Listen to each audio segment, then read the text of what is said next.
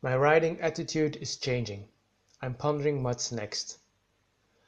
Reading the comments on my stories used to be the highlight of, highlight of the day. That has changed over time. Most of those comments are still awesome, don't get me wrong. I have the best followers ever. But lately some comments are getting a little bit rude. That's a shame. Some people want to lose. The battle for claps could have something to do with it. Maybe that's why people are writing edgy comments now. Or maybe it's just because I started writing about controversial topics. Those topics seem to attract people who like to stir things up. I'm not giving those people any attention. I block them and hide their comments. I don't even have to think twice about it. But they still manage to make me feel bad for a second or so. And frankly, that's too much. That's not why I'm writing every day for free. I don't know why some people are rude to strangers on the internet. I don't know what their goal in life is, but it's probably not being the best they can be. I'll bet you they want, don't, don't want to be happy.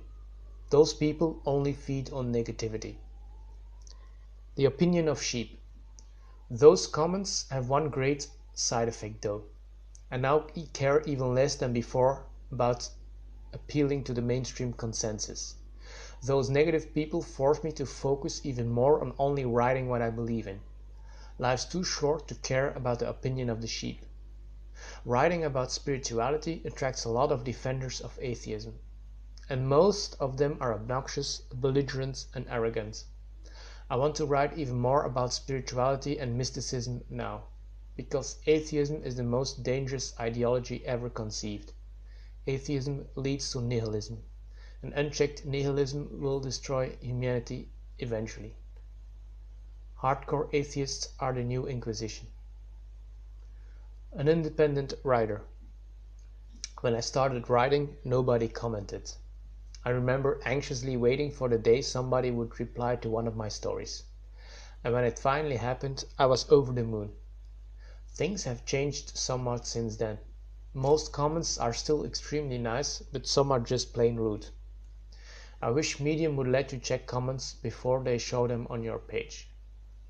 But then again, every disadvantage has its advantages.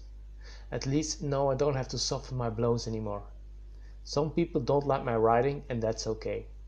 I never intended to be a mainstream writer anyway. Writing doesn't need to make me money and I don't have a boss. I can be totally independent. This writing challenge is getting closer and closer to the finish, but I haven't decided on what's next. I think I'm still going to write, but it's prob probably not going to be on Medium anymore. But don't panic, I'm still going to write 163 pieces on here. There's still plenty of weirdness for all of us. Hold on to your hats. Thank you for um, listening to this audio records um, if you want to put in a comment that's always um, allowed of course right? Thank you very much. Bye